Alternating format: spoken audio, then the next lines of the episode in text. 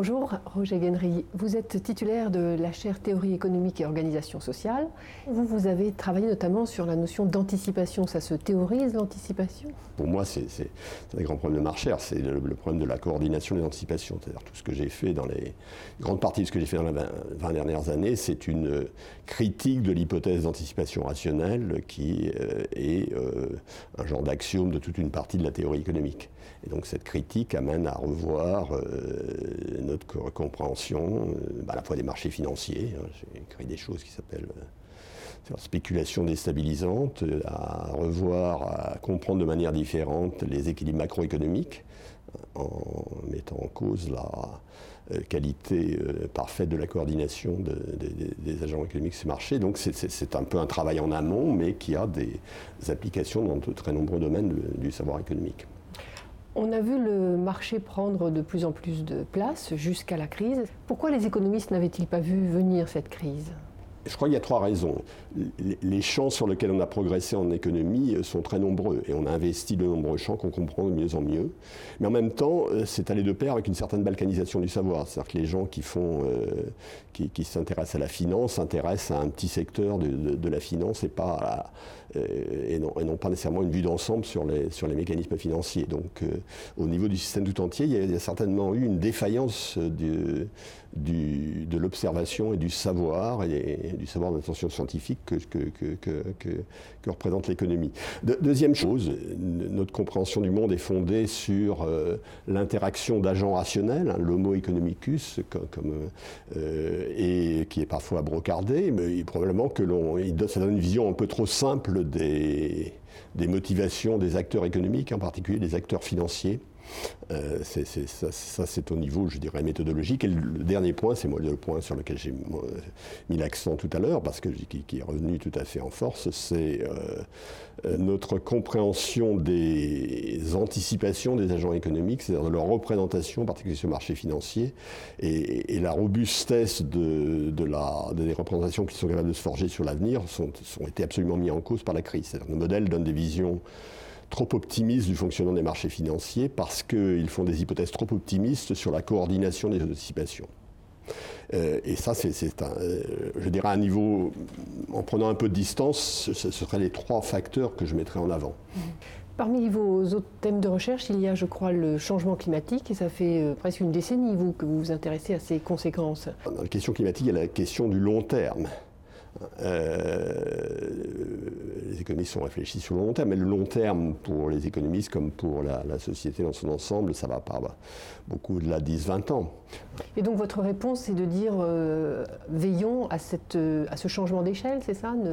Oui, oui. Travaillons là-dessus.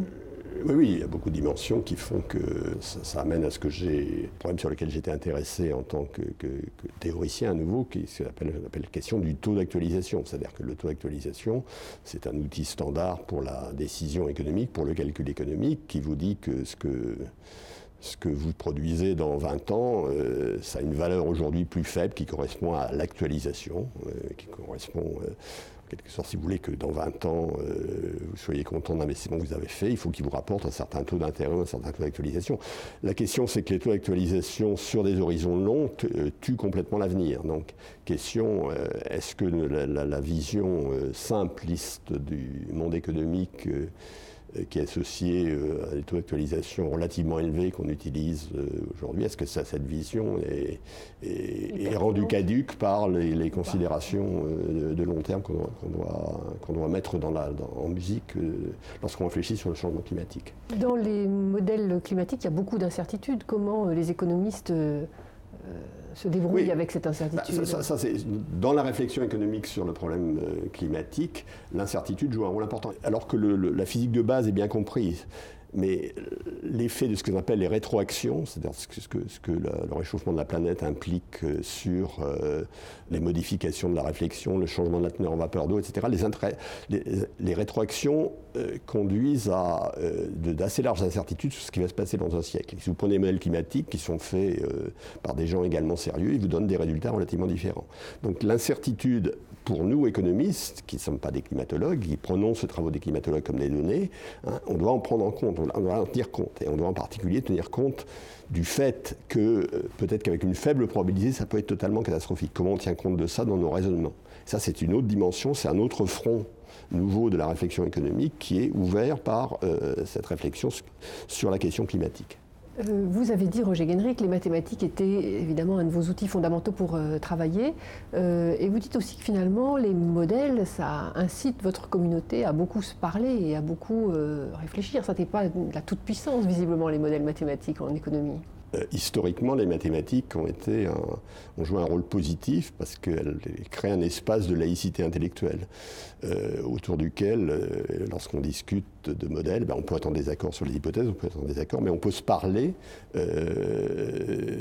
autour de, ces modèles et on peut discuter avec des, des, a priori différents sur la vision du monde qu'on a. Donc ça veut dire qu'il y a un temps pour réfléchir et il y a un temps pour réfléchir éventuellement avec des outils communs. Alors je ne dirais pas qu'il y ait une unification totale de la profession autour de ces outils, mais il y a un temps de réflexion et puis il y a un temps pour l'action. Alors l'action, ça peut être, si vous êtes, euh, euh, vous pouvez être militant et plaider pour tel type de politique économique, vous pouvez euh, vous pouvez vous moquer de la politique économique. Hein. Il y a des gens qui font de la réflexion distanciée et qui ne sont pas intéressés par la politique économique. Dans mon cas, je suis motivé par la politique économique. J'essaie de comprendre le monde. J'essaie d'avoir des idées sur le monde qui soient éventuellement utiles à la société. Mais euh, il y a des temps différents. Ceci dit, euh, euh, on peut aussi être un, économiste engagé et militer et distribuer des tracts dans la rue pour telle ou telle chose. C'est pas impossible non plus, mais c'est des moments différents.